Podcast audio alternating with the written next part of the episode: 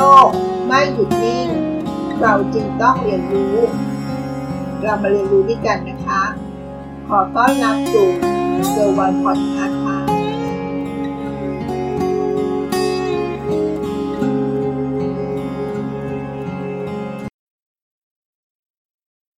เมื่อคลิปก่อนหน้านี้เราได้พูดถึงคริปโตเคอเรนซีที่ชื่อว่าเหรียญ Dogecoinกำลังมาแรงใช่ไหมคะ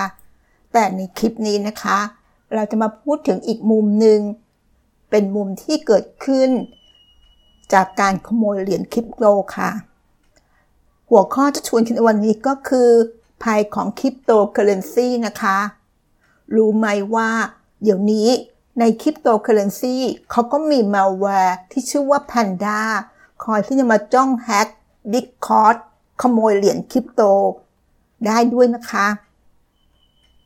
ในยุคที่มูลค่าของเหรียญคริปโตเติบโตขึ้นอย่างมาก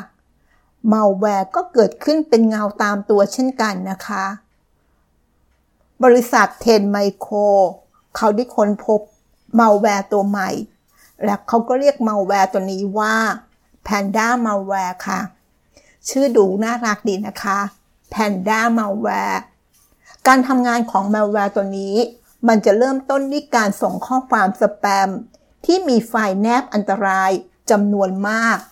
ไฟล์แนบนี้จะใช้สคริปต์ PowerShell ซึ่งเป็นภาษาเขียนโค้ดสำหรับการจัดการงานอัตโนมัติ และการกำหนดค่าต่างๆ ใน Microsoft Windows ค่ะ หากมีใครสักคนหลงกด double click ที่ไฟล์เมื่อไหร่แล้วก็ เจ้าเมาแวร์ก็จะทำงานนะคะ จากนั้นก็จะไปดาวน์โหลด malware Panda Stealer ในรูปแบบของการเข้ารหัส แบบที่ไม่ใช่ไฟล์ ไปยังเครื่องที่ติดมาแวร์ในขั้นแรกก่อนนะคะ แล้วก็จะเริ่มดักจับข้อมูลต่างๆของเหยื่อ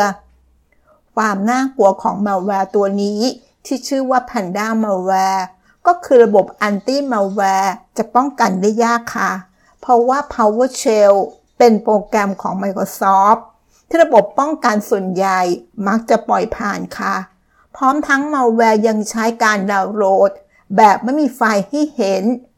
เป็นระบบป้องกันจึงจับได้ยากนะคะ ทั้งนี้การจรกรรมเหรียญคริปโต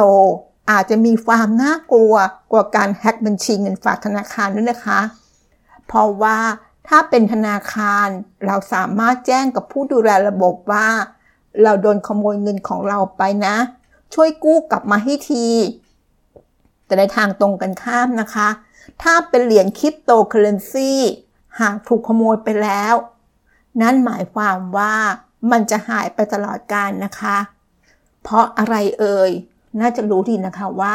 เพราะว่าเหรียญคริปโตนั้นอยู่ในบล็อกเชนที่ไม่มีคนกลางคอยดูแลนั่นเองค่ะ ซึ่งถือเป็นระบบของการป้องกันอย่างหนึ่งของตัวบล็อกเชนที่ดีใช่ไหมคะ แต่ในขณะเดียวกัน ถ้าเกิดภัยที่ถูกขโมยขึ้นมา มันก็จะไม่มีคนจัดการดูแลด้วยเช่นกันนะคะ นอกจากนี้แล้วเจ้า Panda Stealer ยังคอยจ้องโจมตีผู้ใช้งานแอป Discord และก็ Telegram ซึ่งเป็นแพลตฟอร์มการสื่อสารยอดนิยมสำหรับกลุ่มคริปโตเคอเรนซีอีกด้วยนะคะ นั่นก็คือเรื่องราวที่มาฝากกันนะคะ ภัยอันตรายที่เกิดขึ้น จากการลงทุน ไม่ว่าจะเป็นการฝากเงินกับธนาคาร หรือการลงทุนในเหรียญคริปโต ก็มีภัยของการถูกขโมยได้เหมือนกันนะคะคำแนะนำในบทความนี้ เขาก็บอกว่า หากคริปโตเคอเรนซี wallet มีการตั้งค่าการยืนยันแบบ 2 ปัจจัย ที่เราเรียกว่า 2 Factor Authentication นะคะ ให้รีบยืนยันตัวด่วน และจะดีที่สุดมากเลยนะคะ